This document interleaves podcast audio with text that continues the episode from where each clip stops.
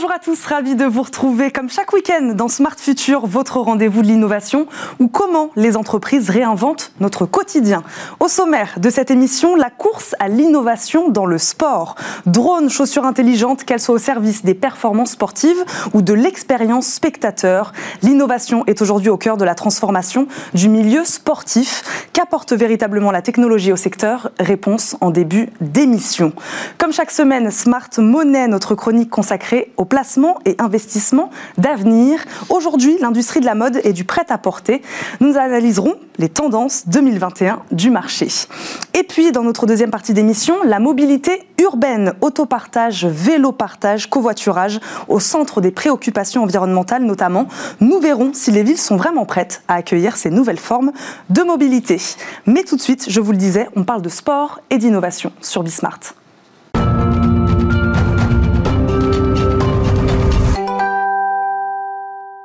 Notre sujet de la semaine, je le disais, c'est l'innovation et la technologie dans le monde du sport, qu'elle soit au service des performances sportives ou de l'expérience spectateur. L'innovation est aujourd'hui au cœur de la transformation du milieu sportif, alors que la pratique, elle, est fortement impactée par la crise de la Covid. L'écosystème des acteurs du secteur, lui, s'organise. Quelles sont ces nouvelles technologies au service du sport et comment les organisations sportives réagissent-elles face à ces nouvelles tendances? Nous allons poser ces questions à nos deux invités Pierre-Éric Perrin, cofondateur de Mawenzi Partners, cabinet de conseil en stratégie et organisation, expert des questions relatives au sport, est avec nous. Bonjour. Bonjour. Merci beaucoup d'être avec nous sur le plateau de Smart Future. Benjamin Carlier, directeur associé Olbia Conseil, spécialiste en communication digitale et qui accompagne les acteurs du sport, est également avec nous en visioconférence. Bonjour Benjamin. Bonjour. Merci d'être avec nous. Le monde du sport est-il en train de vivre sa révolution euh, technologique, selon vous? Alors le monde du sport vit une révolution, ça c'est certain. Le monde du sport vit cette révolution depuis quelques années. Alors, comme souvent, les crises sont un facteur d'accélération de, ces tendances. On voit là globalement un impact assez fort du Covid. On va simplifier autour de 30% de chiffre d'affaires en moins pour la, filière.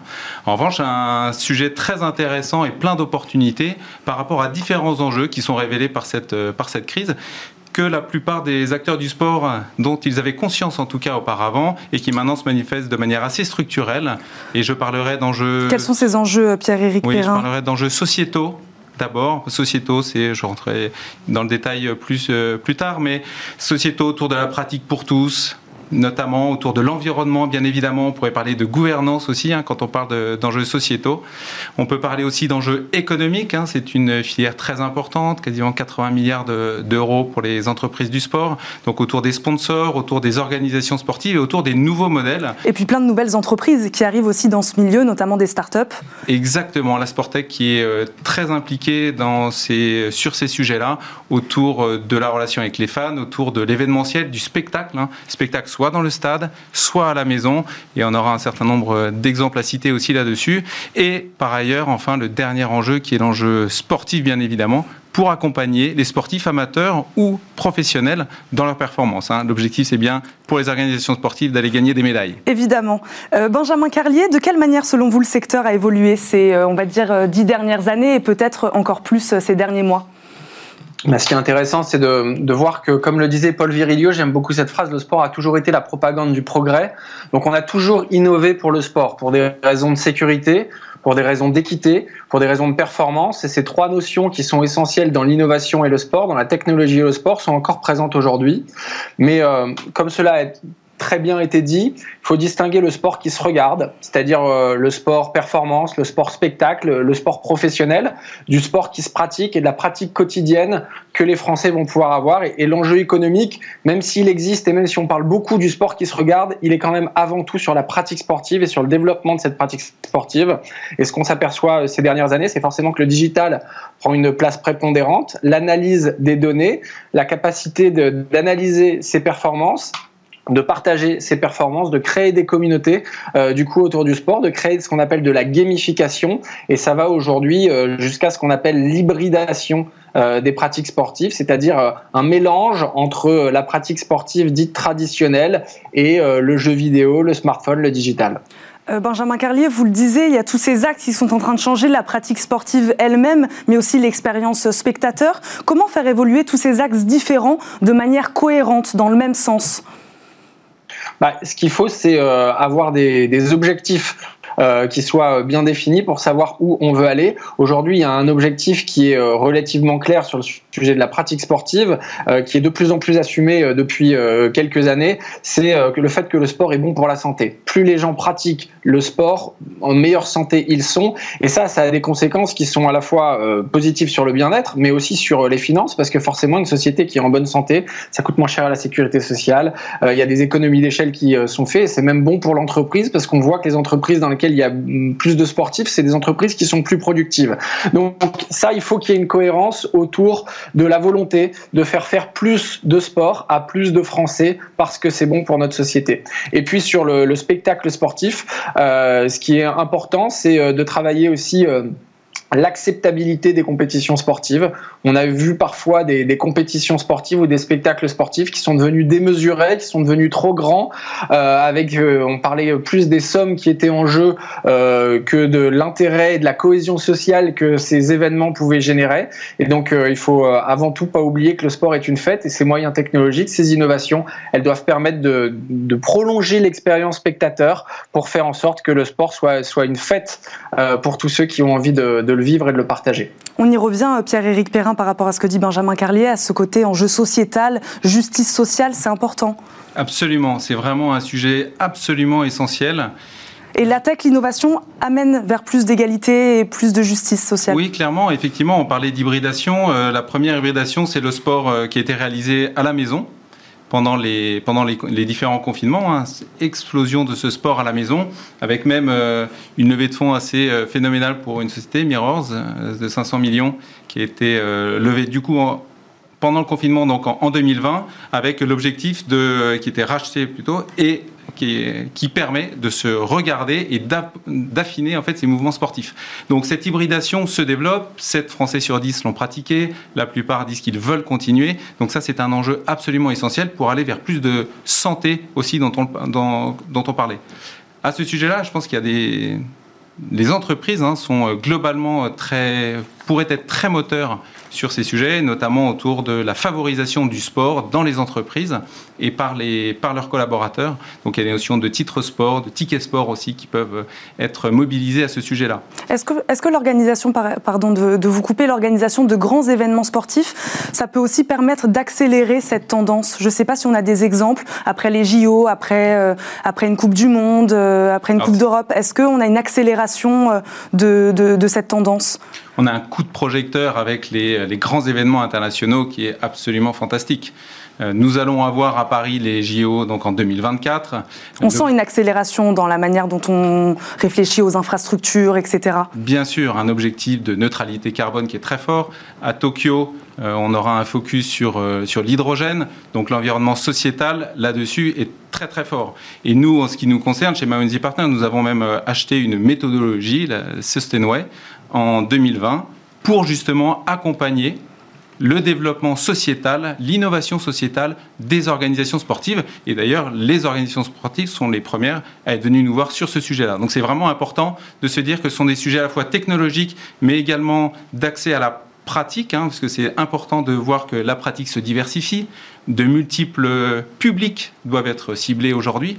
Et cette euh, accélération digitale le permet. Quand vous parlez des organisations sportives, vous parlez de qui exactement? Qui fait appel à vous aujourd'hui? Les clubs? Les fédérations? Comment ça se passe? Alors ce sont les clubs, les fédérations, ce sont aussi les organisateurs d'événements et qui sont particulièrement sensibilisés sur ces sujets-là, puisque comme le disait, Benjamin, euh, les compétitions sont particulièrement, les événements sont particulièrement regardés en ce moment. Et quand on voit le tournoi destination là qui est euh, valorisé autour de 2,5 milliards avec l'entrée de CVC, Évidemment, le coup de projecteur est très très fort sur ce type d'événement. Donc on ne peut pas se permettre d'avoir une acceptabilité sociétale qui soit en difficulté. Chez euh, Olbia Conseil, euh, Benjamin Carlier, comment ça se passe? C'est pareil? C'est les clubs sportifs, les fédérations qui font, euh, qui font aujourd'hui appel à vous? L'ADN d'Olbia Conseil, avant tout, c'est le conseil auprès des collectivités territoriales d'une part et des fédérations sportives d'autre part. C'est vraiment Les territoires ont aussi, ont aussi un rôle à jouer. Les territoires ont un énorme rôle à jouer.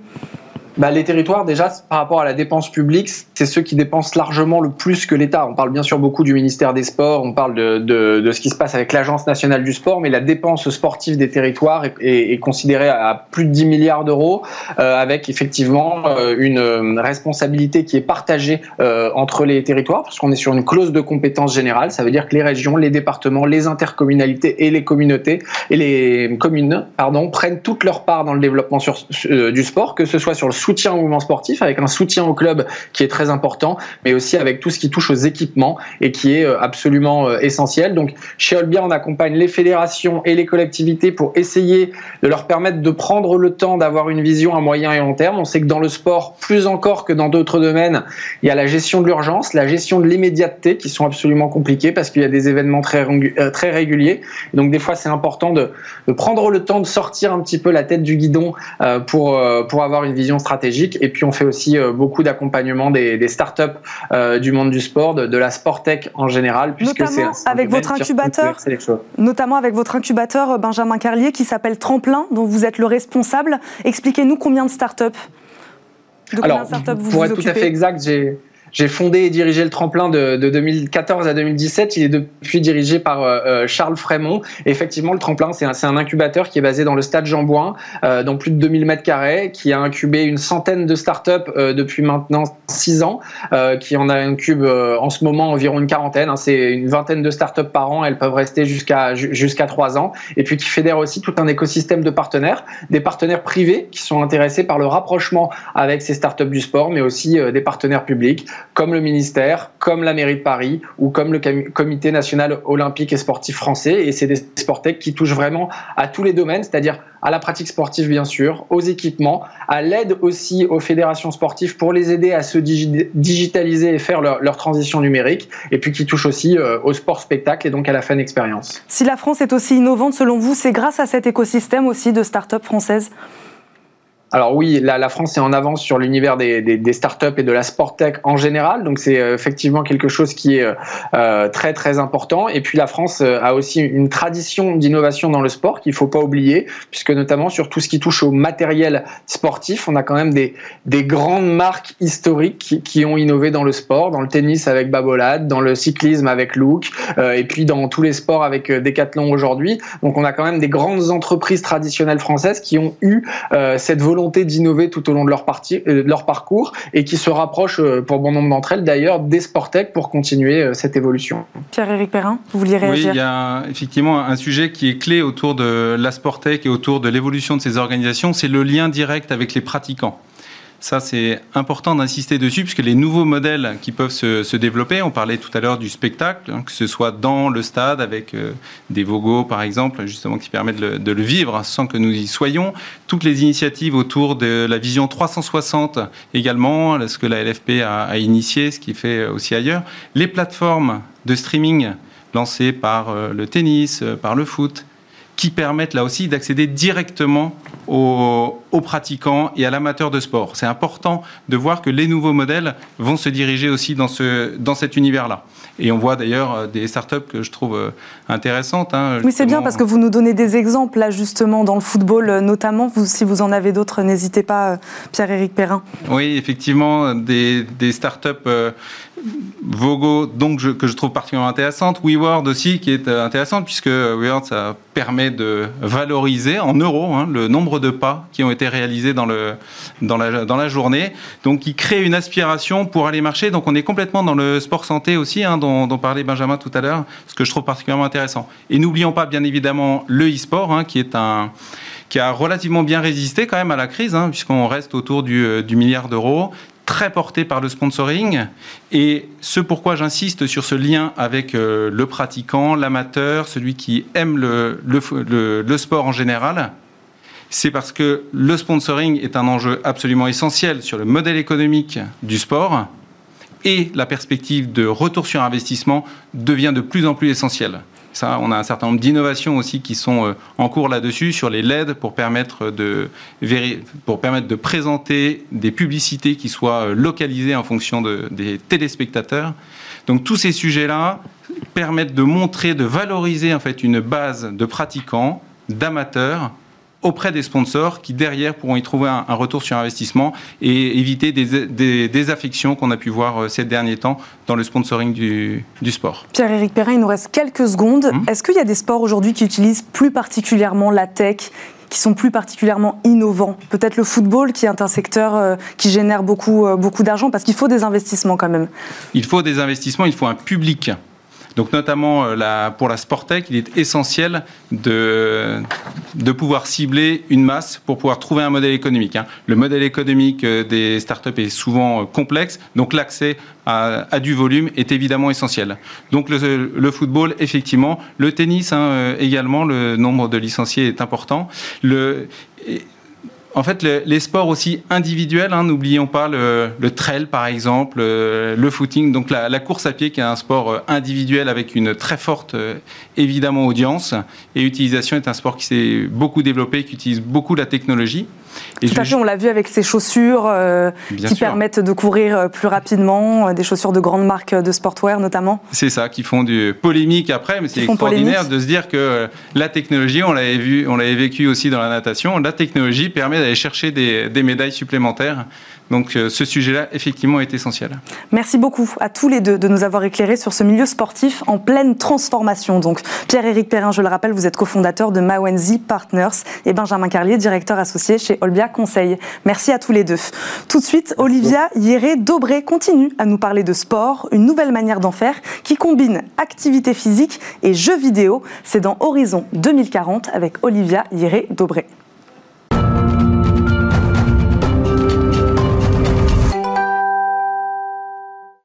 Gagner des super pouvoirs comme dans un jeu vidéo tout en faisant du sport. C'est le concept original de la start-up française ST37 présentée au CES 2021, le plus grand salon mondial high-tech. Cette start-up propose une plateforme en ligne où on peut organiser des challenges fitness face à d'autres sportifs partout dans le monde, s'entraîner avec l'aide d'un arbitre virtuel, mais aussi recevoir des points sur le modèle euh, des jeux vidéo quand un exercice est bien réalisé.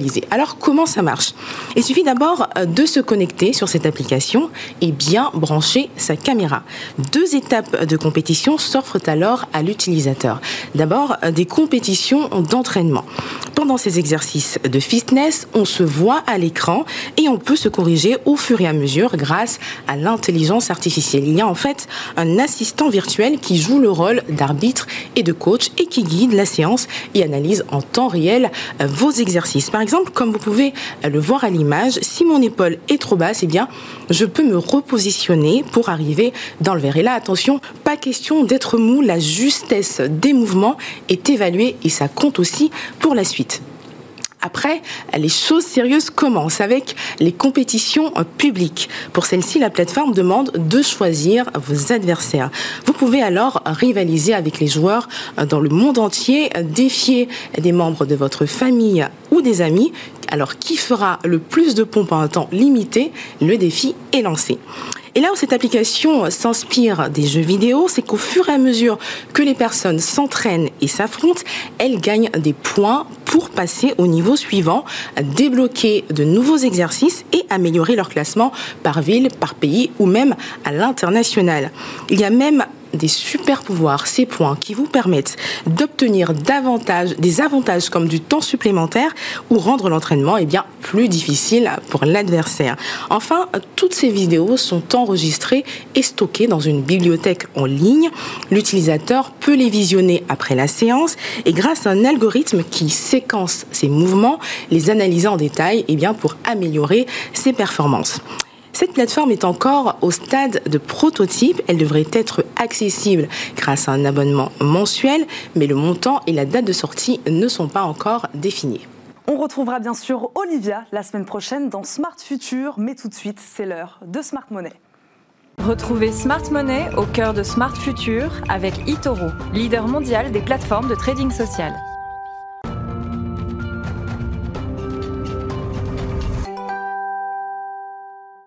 Smart Money, comme chaque semaine, on décortique avec nos experts les placements d'avenir. Aujourd'hui, on parle de l'industrie de la mode. Antoine Fraisse-Soulier, analyse de marché chez Itoro France, est avec nous. Bonjour Antoine. Bonjour. Pourquoi vous nous parlez de la mode aujourd'hui? Eh bien, euh, c'est vrai qu'aujourd'hui, nous vivons dans un monde qui attache de plus en plus d'importance à l'apparence. Euh, c'est la raison pour laquelle euh, la mode a pris une place prépondérante dans, dans, la vie de, de, tous les jours. La mode aussi est un marqueur social la qui nous permet de clamer notre singularité en nous distinguant d'un groupe social ou alors de marquer notre appartenance à ce, à ce même groupe. Aujourd'hui, la technologie est en train de révolutionner l'industrie. Oui, effectivement, la, la, la, technologie révolutionne l'industrie de la mode grâce aux réseaux sociaux tels que alors pour pas les citer, Instagram, Facebook ou encore euh, YouTube, euh, la mode euh, est beaucoup plus interactive que par le passé les consommateurs sont désormais beaucoup plus connectés à leurs marques favorites. Et les marques ont également se servent de la technologie pour mieux cibler eh leurs clients, mieux cibler le marketing, améliorer également leur stock ou eh augmenter leur, leur rentabilité. Un pays qui adore particulièrement les vêtements de luxe, Antoine Alors, eh bien, c'est euh, effectivement la Chine. Euh, la Chine euh, a un chiffre d'affaires dans les, dans, les, dans les marques de luxe trois fois supérieur aux États-Unis. C'est 350 milliards de dollars en, 2019.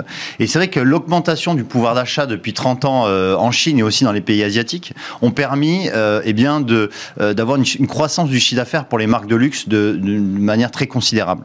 le, le, digital aussi permet aux, consommateurs qui sont un peu éloignés, euh, qui vivent pas forcément dans les villes où il y a des magasins physiques, et eh bien grâce au digital et, et aux réseaux sociaux, et grâce à Internet, euh, eh bien ces consommateurs peuvent acheter directement sur Internet des marques de luxe. Les tendances de mode stimulent aussi véritablement la croissance du marché. Oui, effectivement, parce que quand on parle de mode, on parle de tendance. Effectivement, euh, la, la, mode, les tendances dans la mode vont, sont, très éphémères, si je puis m'exprimer ainsi. Il y a une, tendance qui, vraiment, qui a vraiment émergé depuis plus de 10 ans, c'est vraiment le sportswear. Alors le sportswear euh, qui permet de, de faire du sport, mais également d'avoir des tenues décontractées chez soi, euh, est un marché qui, euh, en 2018, était évalué à 155 milliards de dollars et qui, en 2026, est estimé à 260 milliards de dollars. Donc ça fait une croissance annuelle de, 7% par an. il y a également un sous-secteur, si je puis dire, dans le, dans le, dans le, dans le sportswear, c'est les baskets. les baskets, on le voit. Sous-secteur, pas vraiment. C'est, ça fait partie du sportswear, effectivement. les les baskets, eh bien, euh, les ventes de chaussures de sport aux États-Unis sont en train de dépasser euh, celles de, chaussures de ville entre entre guillemets. Et il y a une autre tendance qui a, émergé, c'est euh, la, mode éthique qui s'inspire du, commerce équitable. C'est vrai qu'il y a une prise de conscience générale du mode de fabrication des vêtements, des conditions de travail qui sont parfois qui sont par le ont été par le passé vraiment très compliquées. Et, il y a toute une tendance qui va vers le l'éco-responsable, vers le recyclé. Et c'est une tendance qui devrait se poursuivre dans les prochaines années. Et il y a beaucoup, beaucoup d'acteurs sur le marché de l'industrie de la mode. Euh, alors il y a énormément d'acteurs euh, divers et variés. Euh, tout d'abord les conglomérats. Et, le numéro un mondial, c'est un français, c'est LVMH. LVMH qui est valorisé 250 milliards d'euros en, bourse et qui regroupe une vingtaine de marques de mode. Alors les plus connues sont Louis Vuitton, on a Christian Dior, Givenchy ou également Kenzo. Ensuite, il y a les grandes marques indépendantes. Alors, dans le luxe, on va trouver, eh bien, encore un Français qui est en numéro 1, c'est Hermès. Hein, Hermès qui fait 90 milliards, suivi par Moncler, l'italien, et Burberry, l'anglais. Euh, et puis, il y a les marques euh, de sport, bien évidemment. Alors, le numéro 1 mondial, c'est, euh, et de loin, c'est Nike. Mais les Américains sont vraiment très présents sur ce secteur parce que, enfin, sur ce segment, nous avons Under Armour aussi et Lululemon qui, qui pèse plus de 10 milliards de dollars. En Europe, on a quand même Adidas qui est très présente. Et puis, on a également, euh, donc, ce qui compose le marché, c'est euh, les, les, acteurs du prêt-à-porter ou euh, le fast fashion, comme on appelle. le leader, c'est encore un Européen, c'est Inditex. Inditex, qui est la maison mère de, Zara, qui pèse plus de 90 milliards d'euros quand même en bourse. Et puis, on a également le suédois H&M. Et enfin, les derniers acteurs sont eh bien, les, les nouveaux arrivés dans les années 2000. ce sont les plateformes en ligne hein, qui vendent uniquement en ligne les des, vêtements. Et on a Zalando, on a l'allemand Zalando, et euh, une boîte chinoise qui est pas très connue, mais qui pèse quand même 25 milliards de dollars, c'est Vip, euh, Vip Shops. Voilà. Bon, Antoine, vous allez nous dire s'il faut ou pas alors investir dans ce secteur. Eh bien, euh, compte tenu de la croissance actuelle et future, euh, les opportunités dans l'industrie de la mode sont énormes. Euh, la majeure des, des, entreprises, déjà, ont, su s'adapter à la pandémie mondiale. La part des ventes sur Internet a, été multipliée par quasiment deux pour l'ensemble des marques. On a par exemple Inditex qui a, qui a augmenté de 87% ses, ventes en ligne en, en 2020 et ça passera par une croissance des ventes en ligne pour, pour, pour ce secteur. Euh, l'industrie de la mode est une industrie qui doit sans cesse se réinventer. La flexibilité et également la souplesse logistique sont deux atouts majeurs que doivent avoir ces industries et ces entreprises. Euh, selon l'Institut statistique Statista, en fait, le, le chiffre d'affaires mondial était de 525 milliards en 2019 et il, devait être, il devrait être de 1000 milliards en 2025, donc une croissance de 9,6% par an. Merci beaucoup Antoine Fraisse-Soulier et à la semaine prochaine dans Smart Future. On passe tout de suite à notre rubrique Smart Connect. Retrouvez Smart Connect au cœur de Smart Future en partenariat avec Cdiscount.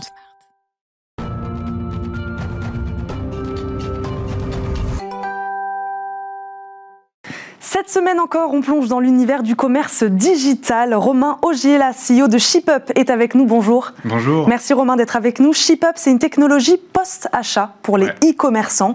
Vous voulez, c'est comme ça que vous présentez votre start-up, mettre fin à la frustration des commerçants après leur acte d'achat. Ça veut dire quoi? Fini le service après-vente long, laborieux, c'est ça? Oui, en fait, ce dont on se rend compte, et les acheteurs en ligne en font l'expérience, c'est que quand on a un problème avec la livraison de sa commande, mais en fait, en tant qu'acheteur en ligne, on est plus susceptible d'aller laisser des commentaires négatifs sur la marque, sur Internet, euh, peut-être d'inonder le service client de questions, voire de refuser de revenir acheter sur le même site. Donc en fait, pour les e-commerçants, c'est hyper douloureux.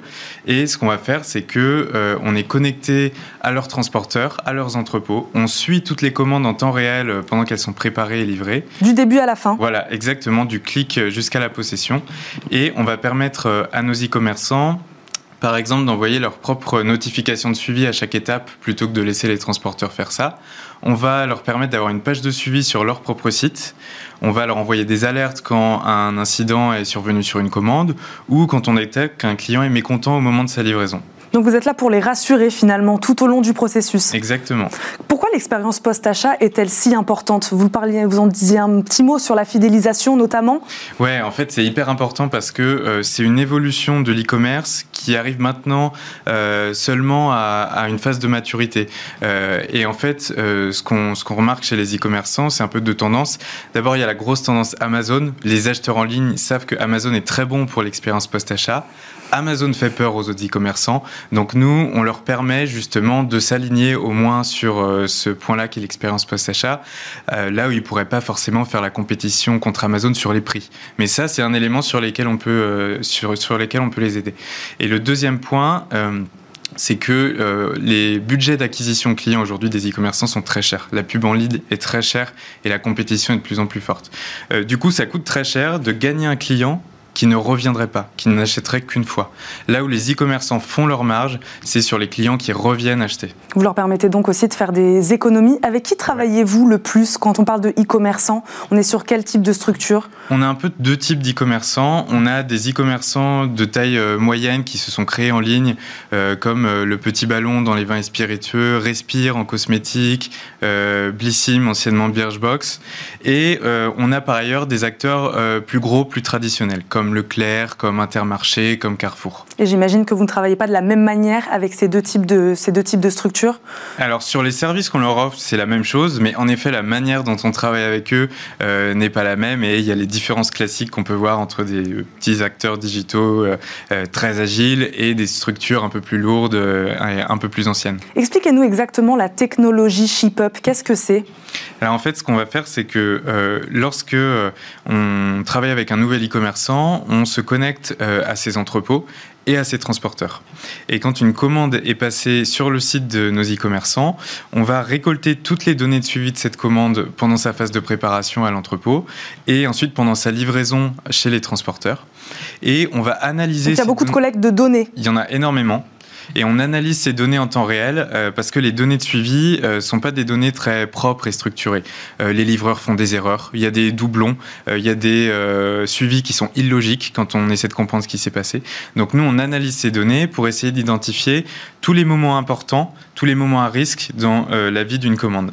Et c'est à partir de ce travail d'analyse de données qu'on est ensuite capable de prévenir le client au bon moment, de lui donner les bonnes informations sur sa page de suivi, d'envoyer des alertes aux e-commerçants euh, quand on, estime qu'il y a une action qui est nécessaire de leur part, par exemple. Vous qui travaillez donc avec ces entreprises, vous nous le dites, les entreprises françaises ont entamé la digitalisation de leur, de leur processus, entre guillemets, à leur processus euh, post-achat Oui, on le voit vraiment et il y a une nette différence entre euh, il y a 4 ans, en 2016, lorsqu'on a lancé la société, et aujourd'hui. On l'a vu, des sociétés auxquelles on parlait il y a 4 ans percevaient l'intérêt mais, n'étaient pas encore prêts à dégager du budget pour ça et euh, sont revenus nous voir deux ans, trois ans après, ou même là à la faveur du Covid, en nous disant bah voilà, c'est le moment, on voit bien que tout le monde est en train de s'équiper, il faut qu'on aille euh, vers plus d'expérience post-achat. Merci beaucoup Romain Ogiela d'avoir été avec nous. Je le rappelle, vous êtes CEO de la start-up ShipUp. C'est déjà la fin de cette première partie d'émission. On marque une courte pause et on se retrouve tout de suite avec un débat passionnant autour des mobilités de la ville de demain. A tout de suite.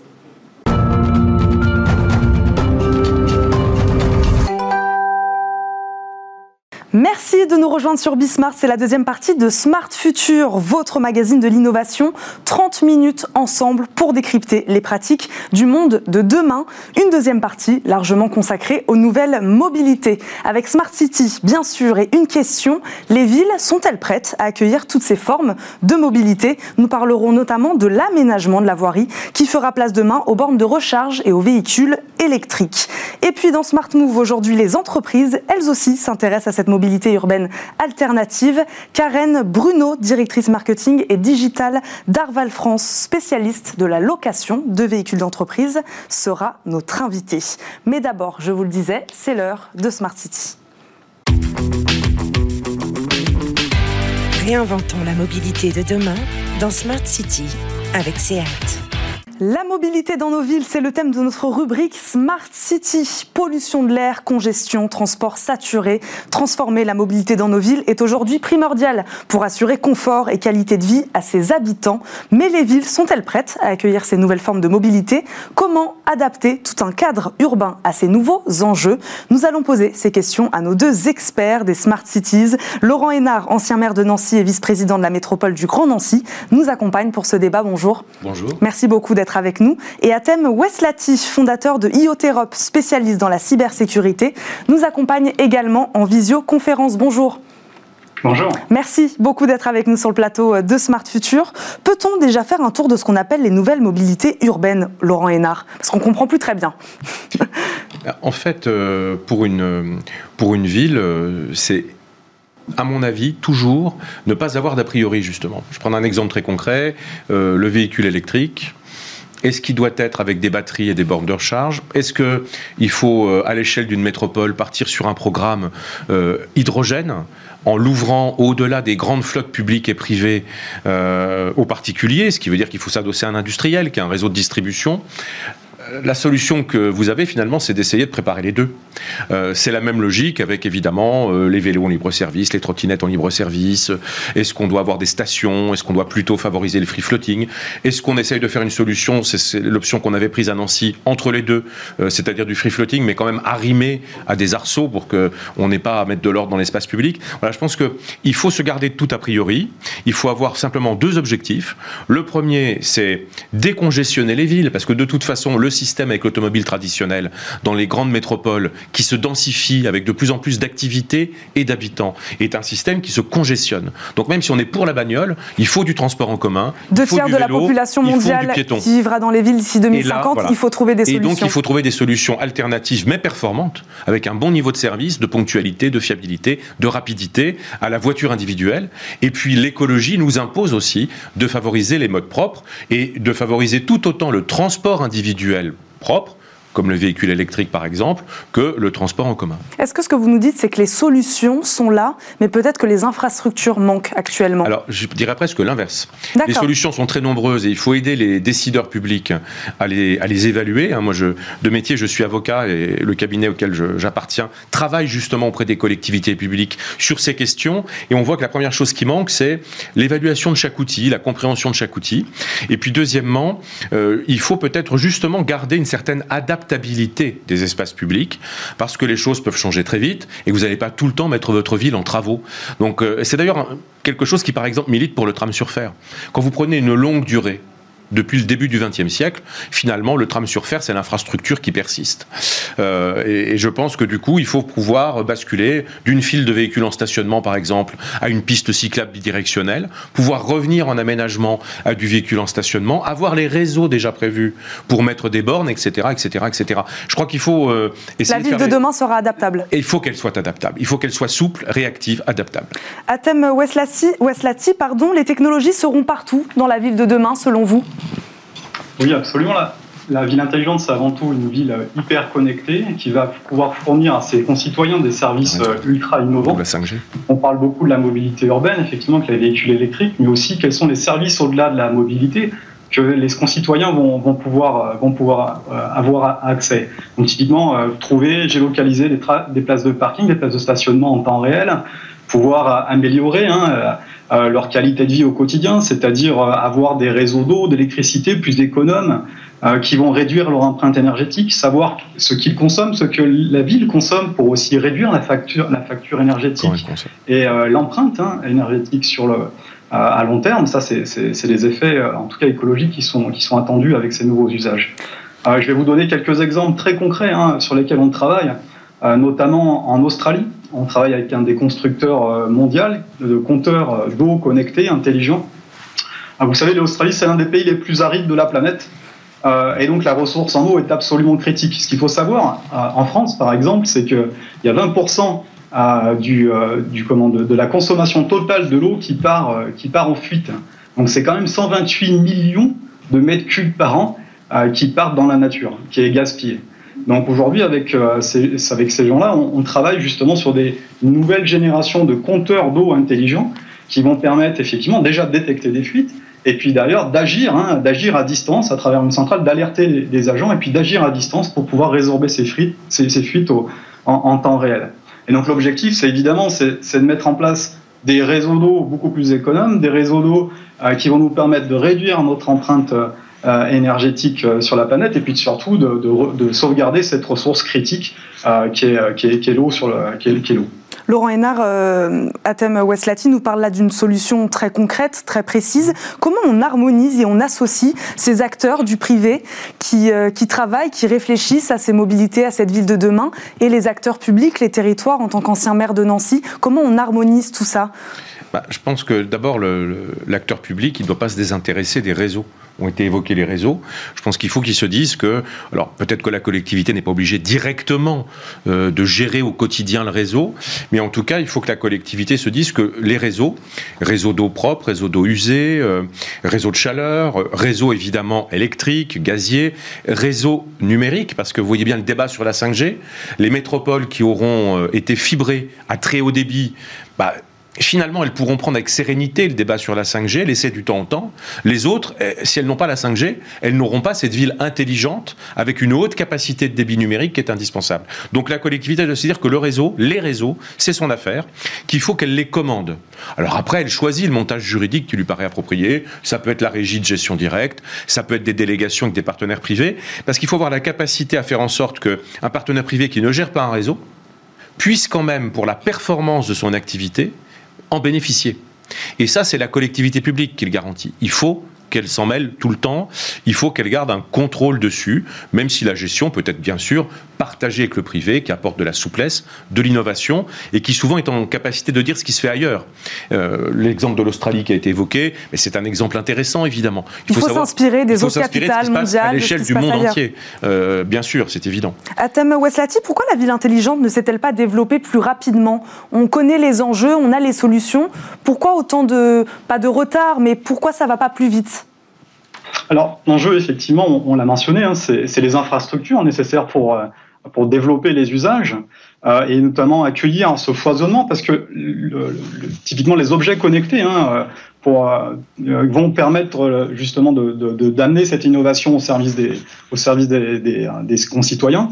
Et pour pouvoir déployer massivement des objets connectés, il faut des infrastructures. Donc la 5G, effectivement, a un rôle primordial à jouer dans le développement de ces infrastructures. Et on voit que pour les, en tout cas, c'est le cas en Australie, sur des réseaux 5G qui sont déjà matures, qui sont déjà opérés euh, par des grands opérateurs, et on voit effectivement l'innovation arriver plus vite.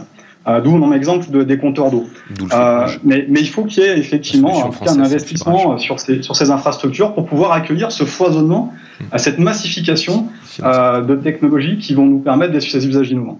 Laurent Hénard, vous vouliez euh, réagir à ce que, ce que vient de dire Atem Weslati On voit bien que le sujet, là où ça peut s'étrangler, si je puis dire, là où il peut y avoir un goulet d'étranglement, euh, c'est sur euh, les tuyaux pour les données, pour les informations. La ville intelligente, c'est beaucoup de données, beaucoup d'informations, et donc ça veut dire qu'il faut des réseaux, des réseaux numériques de très haut débit.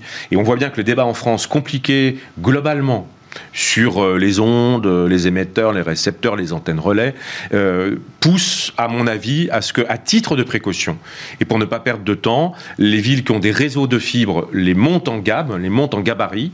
On est capable de le faire? Ah oui, bien sûr. Et pour celles qui ne sont pas fibrées, il faut le faire vite. À la rigueur, s'il y a une intervention publique qui est justifiée, c'est celle-là, parce que je pense qu'on ne fera pas la, 5G contre les habitants. Et plus on va sembler de, être pressé, même si on a besoin de la 5G pour leur qualité de vie, mais il faut le temps de leur expliquer il faut le temps de les en convaincre. Donc l'alternative au moins un temps, c'est le réseau fibré. Beaucoup de grandes en. Il ne faut pas le négliger, il ne faut pas le dédaigner. Il faut l'entretenir, il faut le monter à niveau. Vous nous parlez tous les deux de villes connectées. Je ne peux pas m'empêcher de vous poser la question quand même de l'enjeu sécuritaire. Comment se prémunir des, cyber, euh, des cyberattaques, par exemple, à Thème Lati? Oui, absolument. Vous, l'avez mentionné, c'est un enjeu euh, très important et d'ailleurs un des freins hein, aujourd'hui, à, en tout cas l'essor massif, c'est la cybersécurité. Aujourd'hui, on parle quand même d'opérations critiques, on parle de réseaux électriques, on parle de, feux de signalisation, on va parler effectivement de ces réseaux d'eau ou l'éclairage public, la gestion à distance de l'éclairage public. On ne peut pas se permettre qu'il y ait une cyberattaque qui permet, euh, qui permet par exemple l'extinction de notre, notre, éclairage public dans certaines villes ou qui permet de compromettre la sécurité même de nos bâtiments. Euh, souvent, euh, effectivement, euh, sécuriser un objet connecté, c'est pas comme sécuriser un, ordinateur, c'est assez complexe. et donc, il faut des méthodes, il faut des, il faut des, il faut des algorithmes, il faut un savoir-faire particulier. Aujourd'hui, dans tous les cas, les industriels ont pris conscience de cette nécessité absolue de sécuriser ces technologies, de sécuriser leurs objets connectés industriels, dès lors qu'en plus, ils ont des, des, usages très critiques. Donc, il faut un savoir-faire particulier, il faut il faut capitaliser sur des standards établis, euh, utilisés par les grands industriels, de manière à avoir une sécurisation optimale et empêcher évidemment des cyberattaques qui peuvent compromettre nos infrastructures critiques. Laurent Hénard, un mot sur cet enjeu de la cybersécurité. En effet, hein, ça concerne l'électricité, ça, concerne, ça va concerner plein de choses dans la ville de demain. Bah, de toute façon, il n'y a, que deux solutions. Euh, celle de précaution qui consiste à avoir des réseaux qui bien sûr sont numérisés, mais sur lesquels on peut reprendre un, contact euh, en fait de, circuit court, avec euh, souvent effectivement un, un contact par unité, par secteur, par Alors ça peut paraître un peu archaïque, mais enfin globalement quand même c'est une vraie sécurité. Et puis deuxièmement, il faut que la France évidemment euh, s'inquiète et travaille sur sa souveraineté numérique. On a la chance par exemple à Nancy avec l'armée dans la base de défense de Nancy, d'avoir développé, grâce à l'Université de Lorraine, au labo de recherche, euh, des programmes pilotes en cybersécurité. Euh, on est avec Rennes, une des trois ou quatre grandes métropoles françaises, en pointe sur la cybersécurité, et on voit que c'est indispensable que la France maîtrise des technologies, maîtrise des procédés, maîtrise des brevets. Il ne faut pas s'en remettre euh, euh, à des acteurs économiques d'autres pays parce que, euh, comment dire, enfin, quand la catastrophe est là, on, le voit avec les hôpitaux qui ont été piratés alors qu'ils étaient en pleine crise Covid. Une quasiment par semaine depuis le début de l'année. on voit très bien comment finalement on peut se retrouver très fragile. Donc je pense qu'il y a vraiment deux sujets. Le sujet local, c'est garder une double commande en fait à côté de la commande numérique. Ça, c'est je dirais l'acteur local qui doit veiller à ça. Et puis à l'appui de, l'État, et je pense que c'est un sujet de l'État et de l'Europe, que la France dans l'Europe ait des programmes de la recherche et développement, des moyens pour développer des entreprises aussi, bien sûr, et des acteurs privés de la cybersécurité. Vous avez parlé de la ville de Nancy, hein, bien évidemment, vous êtes ancien maire, ancien maire de la ville.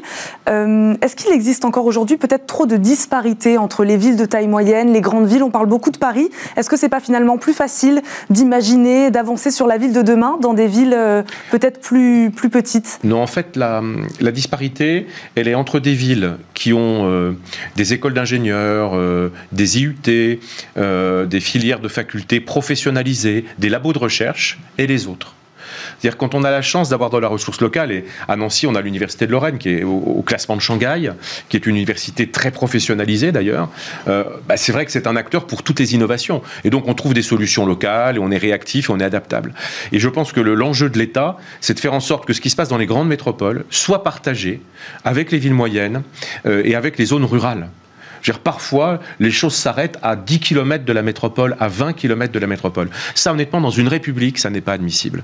Et, je pense que là, le rôle de l'État, c'est de faire en sorte que euh, de la métropole, on irrigue à 50, 60, parfois 100 km, pour qu'il y ait une égalité des territoires, ce qui est, en termes écologiques, est un enjeu majeur. Parce que si tu vas arrêter de consommer les terres naturelles, les terres agricoles, avec des métropoles qui s'étendent et qui grignotent finalement la nature, ben, il faut être capable de continuer à habiter et à travailler, y compris dans des villages. Et l'enjeu du numérique que vous évoquez est fondamental pour ça. Atem Weslati, avec qui travaillez-vous, vous exactement? Avec les collectivités, avec les territoires, avec l'État de manière générale?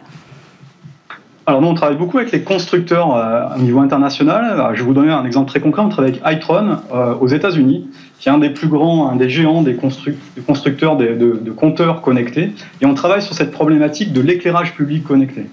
Euh, ça, c'est intéressant parce que vous imaginez aujourd'hui euh, la facture d'électricité pour l'éclairage public, euh, c'est 30% hein, de cette facture qui est, que subissent les, les, collectivités. donc notre enjeu ici, il est vraiment global, c'est-à-dire comment permettre à ce qu'on à ce qu'on puisse piloter à distance ces éclairages, éclairer que, quand on en a besoin, par exemple, voilà, s'il y a un concert, un match, hein, pouvoir éclairer les, abords du stade, une fois que, le match est terminé, ben, justement, on peut, euh, on peut éteindre, de manière à réduire aussi cette empreinte énergétique, de manière à pouvoir, en tout cas, réduire la facture pour les collectivités. Et, l'objectif de, de ces, euh, de ces, de ces innovations-là, c'est d'amener effectivement des solutions pérennes, des, solutions résilientes, qui, euh, voilà, qui, qui, sont, qui sont adoptés à, à, tout endroit du monde et pas seulement euh, avec ce qu'on fait aux États-Unis avec l'iPhone. Laurent Hénard, il faut apprendre à gérer intelligemment sa consommation d'énergie, d'électricité. Ça, ça va être l'enjeu primordial, principal même, vous diriez? Alors, oui, dans les échanges qu'on a eus, il y a peut-être un élément qu'on n'a pas assez développé, c'est le temps c'est présent dans, dans, le propos qui vient d'être tenu. Euh, en fait, on a besoin effectivement. Vous en parliez un peu quand vous parliez d'adaptabilité tout à l'heure. Il ne s'agit pas de savoir quand, enfin plutôt, il ne s'agit pas de savoir seulement combien d'énergie est consommée, mais quand elle est consommée. Euh, sur le sujet de l'énergie, le principal obstacle, c'est qu'elle ne se stocke pas aujourd'hui, en tout cas. Il y a des programmes de recherche et développement sur le stockage de l'énergie, le système de piles. L'hydrogène est évidemment pas seulement un moyen euh, d'énergie verte, c'est aussi un moyen de stockage. Mais pour l'instant, on n'arrive pas à avoir un standard industriel massif de ça. Donc ça veut dire que la ville intelligente, c'est la ville aussi qui maîtrise le temps et qui essaye de faire en sorte que les moments de consommation correspondent aux moments de production disponibles. Et, ça, c'est un, enjeu majeur. c'est évoqué pour l'éclairage, mais on peut l'évoquer pour toutes les consommations d'énergie. Euh, bah, quand on parle de l'électrique, on va peut-être parler un peu aussi de mobilité. Euh, par exemple, j'ai un exemple à Paris, Total, qui s'est vu attribuer la modernisation du réseau hein, de bornes de, mmh. charge, de recharge électrique Autolib. 2300 points de recharge, soit une augmentation de 56% par rapport à ceux actuellement en service. C'est une étape importante qui vient d'être franchie. On est capable de gérer cette quantité euh, d'énergie électrique? Oui, pour l'instant, oui. vous savez que le débat, qui est devant nous en France, c'est le remplacement du nucléaire. Enfin, je veux dire, toutes ces questions-là ne se posent pas trop tant qu'on a la production nucléaire. Quand on va vraiment vouloir arrêter le nucléaire, là, on va avoir quand même des gros soucis. Hein. Mais euh, je voudrais dire aussi que sur ces sujets-là, il, y, a le sujet des, des choix différents d'une ville à une autre. Nous, à Nancy, on a fait le choix, par exemple, d'équiper prioritairement les parkings publics, parce qu'ils sont nombreux, ils quadrillent la ville, et de soutenir les copropriétés privées, où il y a à la fois des bureaux et des logements, ou l'un ou l'autre, peu importe, dans l'équipement en borne. Justement pour ne pas encombrer l'espace public et pour permettre à des gens de recharger quand même. D'utiliser plutôt les parkings que par exemple ce qu'on fait à Paris, sur, soit euh, d'être sur, le lieu de travail avec des bornes, soit d'être au domicile, bien sûr, avec des bornes, en complétant les efforts euh, bah, des équipementiers automobiles qui, généralement, euh, dans la voiture qu'ils vous vendent électrique, euh, vous proposent l'installation du bornage. D'autant plus qu'on peut jouer, c'est-à-dire on peut imaginer de se contenter d'un faible débit de recharge de véhicule à son domicile, parce qu'on sait qu'à son travail, ou au parking à côté de son bureau, on va avoir en revanche de la charge à haut débit rapide. Voilà. Donc je pense qu'à un moment donné, chaque ville doit trouver son point d'équilibre. Et ce qui est vrai à Paris n'est pas forcément à Nancy. Lorsque vous étiez maire de Nancy, Laurent Hénard, votre projet de faire de Nancy un territoire exemplaire sur le plan des mobilités s'accompagnait également d'actions sur l'alimentation, la biodiversité, l'énergie des déchets.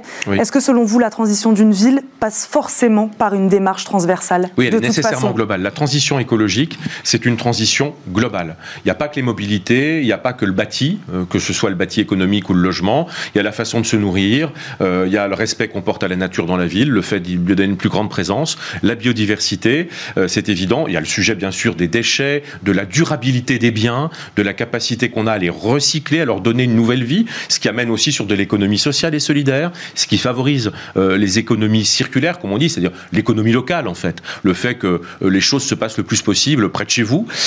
tout ça doit être conçu comme un plan d'ensemble, parce que c'est là où vous intéressez des industriels, premièrement, c'est là où vous pouvez vous permettre d'avoir des programmes de recherche et développement importants. Et puis c'est là où vous êtes efficace vis-à-vis des habitants qui ne peuvent pas trouver une contradiction entre ce que vous leur dites sur le transport et ce que vous faites sur les cantines scolaires. Il faut que vous soyez cohérent quand vous êtes élu public. Euh, ça demande aussi des gros investissements. Tout n'est pas dans le numérique. Euh, par exemple, à Nancy, j'imagine pas qu'on puisse avoir des mobilités écologiques sans avoir un tramway puissant que nous n'avons pas pour l'instant. Donc on voit qu'à un moment donné, il y a quand même aussi de l'investissement euh, matériel, immobilier, physique qui est indispensable à côté du numérique. Les deux vont de pair. Atem Weslati, il nous reste juste quelques secondes. Est-ce que vous êtes d'accord avec ça? La démarche doit être transversale pour construire cette ville de demain Elle est non seulement transversale, mais elle est aussi interopérable, effectivement. Il faut pouvoir il faut faire en sorte que les, solutions mises en place ne marchent pas dans des silos et puissent interagir ensemble. Les véhicules doivent pouvoir interagir avec la ville intelligente pour trouver des places de parking disponibles, pour pouvoir trouver des bandes de recharge disponibles. Et ces usages-là doivent être complètement ouverts. Merci à tous les deux, Laurent Hénard et Atem Weslati, d'être venus sur le plateau de Smart Future. Tout de suite, on continue à parler nouvelles solutions de mobilité dans Smart Move.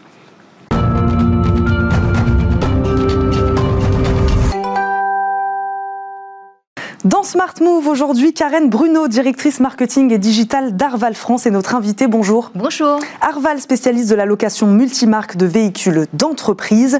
Vous proposez tout un panel de solutions de mobilité, autopartage, vélo-partage, covoiturage, entre autres. Le véhicule de demain, euh, Karen Bruno, il se partage. C'est bien ça? Tout à fait. Ça fait, une, ça fait 30 ans maintenant qu'Arval euh, euh, rebondit sur les tendances de la société en matière de mobilité. Donc, euh, effectivement, il y a des, nouveaux usages, le véhicule partagé, le véhicule plus vert aussi, et plus généralement la mobilité verte. C'est vrai aussi au niveau des tendances réglementaires, puisqu'il y a quand même pas mal d'incitations, pour les, notamment pour les entreprises, à, s'intéresser aux, mobilités de leurs collaborateurs et pas seulement professionnels. Les entreprises, selon vous, ont, ont déjà de manière conséquente entre pris ce virage de la mobilité alternative, si on peut appeler ça comme ça? Oui, en fait, je pense que le Covid a accéléré la démarche, euh, mais en fait, euh, notamment la loi d'orientation des mobilités a quand même démarré il y a maintenant euh, deux ans et demi, trois ans. on a beaucoup d'entreprises qui, s'interrogent sur la manière de l'appliquer, sur les bons choix à faire. C'est vrai que les plus grandes entreprises aujourd'hui sont quand même très impliquées en, matière de politique RSE, et donc le sujet de la mobilité vient nécessairement remplir cette politique, une partie de cette politique RSE, à la fois pour des sujets d'amélioration de, de l'image employeur, pour des sujets de protection de l'environnement. Parfois, c'est des gains économiques aussi hein, qui sont derrière. Euh, mais en tout cas, la, prise de conscience est beaucoup accélérée. Euh, c'est, je dirais, ces deux dernières années en particulier. Et notamment donc avec la crise de la Covid également. Exactement. Euh, juste avant, pour répondre à votre première question sur le véhicule de demain, déjà clairement en termes de motorisation, on voit se réduire très fortement l'utilisation des, des véhicules diesel. On devait être à 80% il y a environ 4 ans. Aujourd'hui, c'est à peu près 50% des, mises à la route euh, des véhicules que nous louons auprès des entreprises. Mais plus généralement, c'est la diversification des, modes de transport finalement. Et une, je, le redis parce que c'est important, mm. pas uniquement professionnel, mais aussi dans le cadre des trajets domicile-travail qui préoccupent euh, les entreprises. Raison pour laquelle nous développons euh, beaucoup d'autres solutions que la seule location de véhicules On va en parler. autour de la mobilité. On va en parler. Vous travaillez autant avec des grands groupes qu'avec des petites entreprises chez Arval Oui, alors la palette des, des clients chez Arval est assez large large. On a la petite entreprise, les, les auto-entrepreneurs, les grandes entreprises, les collectivités locales, les acteurs publics également, et puis les particuliers depuis quelques années. Et, notre vocation est la même pour l'ensemble de ces, profils de, clientèle, c'est-à-dire c'est pas seulement de faire de la location de véhicules, on va bien au-delà. Bah, expliquez-nous alors comment fonctionne exactement votre service. Qu'est-ce que vous proposez? Voilà, notre métier aujourd'hui, c'est de les accompagner euh, dans euh, des trajets qui sont plus fluides, plus responsables, euh, avec des solutions qui sont adaptées à chaque situation, donc quelle que soit la nature du transport, du mode de transport, véhicule ou pas véhicule, et aussi la, nature du trajet. L'objectif, c'est de les rendre plus responsables, plus faciles, ces, ces, différents déplacements, et donc nous avons diversifié beaucoup notre offre. Ça fait une dizaine d'années chez Arval France que nous avons euh, cette démarche. L'autopartage et le vélo-partage sont euh, dans notre catalogue depuis un, bon moment. Et là, depuis euh, ces dernières années, nous avons développé d'autres solutions. Donc l'année dernière, avec la crise du Covid, le vélo de ce qu'on appelle le vélo de fonction, donc plutôt du vélo électrique hein, en général, qui sont demandés par les entreprises, qui viennent compléter finalement l'offre de, de, véhicules de, fonction. Et c'est pas forcément les mêmes bénéficiaires dans l'entreprise. Donc on, on, élargit, je dirais, l'assiette des, des collaborateurs auxquels les, les entreprises vont proposer des services. Euh, et puis deux innovations euh, depuis le début de cette année. Notamment la navette autonome. Voilà. Expliquez-nous à quoi ressemble cette navette. Alors, euh, en fait, notre objectif, ça a été d'abord de, de, de, se dire que cette technologie est quand même au cœur du secteur automobile. C'est aussi au cœur de la mobilité dans, dans les villes. Hein, pour l'instant, le véhicule autonome, on n'y arrive toujours pas. Mais... pour l'instant, on démarre avec la navette, ce qui est quand même assez nouveau pour Aval parce que c'est du déplacement collectif, ce qui, ce qui est moins courant, je dirais, chez, chez les loueurs euh, euh, historiquement. Euh, donc notre objectif, c'était justement de profiter de cette technologie. Nous, nous sommes persuadés que ça va faire évoluer demain le paysage urbain et donc c'était important pour nous de, de, de l'expérimenter. Donc Qu'est-ce qu'on a fait précisément début février avec l'appui de la ville de Rueil-Malmaison On revient sur la synergie publique-privée. Euh, nous avons euh, lancé une expérimentation de deux navettes sur route ouverte, donc elles circulent euh, au même titre que les, voitures individuelles sur la route, qui circulent donc entre la gare RER de Rueil-Malmaison et notre siège social. Donc on parle d'accompagner les collaborateurs sur le dernier kilomètre, avec donc une navette qui circule de 8h à 17h on s'est adapté aux nouveaux horaires euh, du couvre-feu euh, pour l'ensemble de nos collaborateurs. Donc on a à peu près 700 collaborateurs, je dirais éligibles, qui prennent les transports en commun, auprès de qui on va venir compléter le, trajet. Euh, et donc cette navette, elle apporte plus de confort, bien sûr pour les utilisateurs, aussi une meilleure qualité de vie urbaine. Donc c'est pour ça que la ville de Rueil était très intéressée par la démarche, parce qu'elle est aussi, elle a le même problème de congestion, de congestion que vous évoquiez juste précédemment. Karine Bruno, il nous reste 10 secondes. De quelle manière vous allez l'étendre, cette, euh, cette navette autonome? De quelle manière vous allez la développer? Alors, notre objectif, euh, là, c'est déjà de comprendre comment ça fonctionne pour pouvoir demain développer les services qui, qui vont bien pour nos clients qui, qui euh, attendent leur tour également. et donc, l'idée, c'est de pouvoir le développer soit sur de l'intrasite. Il y a beaucoup d'entreprises, qui, plusieurs sites qui, qui, souhaitent faire déplacer leurs collaborateurs entre les deux. Ça peut être aussi des communautés d'entreprises dans des zones d'activité qui ont intérêt à mutualiser finalement des modes de transport euh, pour, euh, bah, pour rendre plus accessible leur entreprise. Voilà, donc ça c'est plutôt pour 2022 euh, et au-delà. Voilà, on l'expérimente auprès de nos collaborateurs cette année. Merci beaucoup Karine Bruno de nous avoir accompagnés. C'est déjà la fin de cette émission. Merci à tous de nous avoir suivis. Vous retrouverez bien sûr Thomas Hugues la semaine prochaine à la présentation de Smart Future. En attendant, je vous souhaite un excellent week-end sur Bismart. Merci.